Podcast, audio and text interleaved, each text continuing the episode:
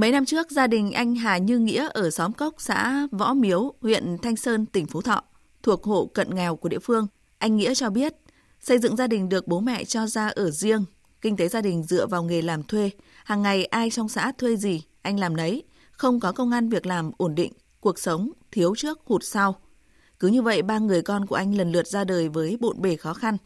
Có hơn 3 hecta đất đồi được bố mẹ để cho, nhưng thiếu vốn nên anh vẫn để không. Được sự giúp đỡ của các cấp hội đoàn thể trong thôn, anh được vay vốn ưu đãi của Ngân hàng Chính sách Xã hội huyện Thanh Sơn để mua cây keo giống về trồng vào diện tích đất đồi của gia đình. Đến nay, sau 3 năm trồng hơn 3 hecta đồi keo của gia đình đã phát triển xanh tốt và sẽ cho thu hoạch trong những năm tới đây. Dự kiến với hơn 3 hecta keo này, gia đình anh sẽ thu về hàng trăm triệu đồng.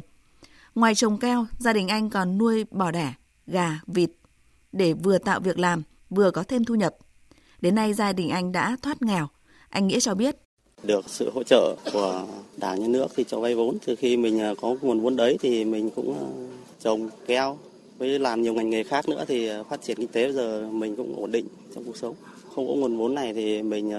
thực sự là rất là khó khăn, không vay mượn được cái gì cả. Từ khi có nguồn vốn thì mình làm những cái ngành nghề bình thường khác nữa thì và bây giờ mình đã thoát nghèo. Gia đình anh Hà Như Nghĩa chỉ là một trong hàng trăm hộ nghèo của xã Võ Miếu được tiếp cận các nguồn vốn ưu đãi của Ngân hàng Chính sách Xã hội để phát triển kinh tế vươn lên thoát nghèo.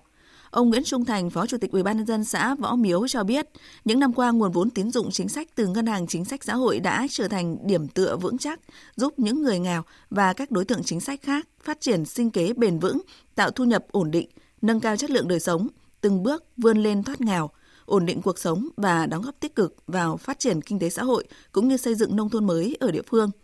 Đến nay thu nhập bình quân đầu người đạt hơn 30 triệu đồng mỗi người một năm, tỷ lệ hộ nghèo còn 2,2%. Từ giai đoạn 2021-2023 thì sau khi mà thực hiện cái chính sách giảm nghèo đa chiều thì từ các nguồn vốn ưu đãi nhất là các à, chương trình dự án về hỗ trợ vay vốn để sản xuất kinh doanh của hộ nghèo, hộ cận nghèo, hộ thoát nghèo thì đều được quan tâm. Thì đối với địa phương đã giảm được hơn 1% tỷ lệ hộ nghèo trên địa bàn xã. Hiện nay thì đối với tỷ lệ hộ nghèo trên địa bàn xã là còn 2,2%, tổng là 104 hộ trên 3.246 hộ trên địa bàn xã. Đối với địa phương thì cũng mong muốn là trong thời gian tới sẽ quan tâm hơn nữa để các hộ đó sẽ được thụ hưởng các chính sách đề án thoát nghèo cũng như các chương trình dự án thoát nghèo bền vững trên địa bàn xã cũng như là theo đúng chương trình phát triển kinh tế đồng bào dân tộc số và miền núi.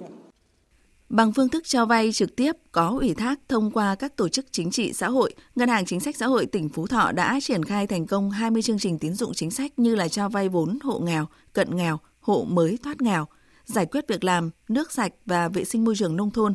học sinh, sinh viên, xuất khẩu lao động, phát triển sản xuất đối với hộ đồng bào dân tộc thiểu số đặc biệt khó khăn, phát triển kinh tế xã hội vùng đồng bào dân tộc thiểu số và miền núi. Ông Nguyễn Thanh Tĩnh, Phó Giám đốc Ngân hàng Chính sách Xã hội tỉnh Phú Thọ cho biết, thời gian tới, Ngân hàng Chính sách Xã hội tỉnh sẽ tập trung xây dựng hoạt động tín dụng chính sách giai đoạn 2021-2030,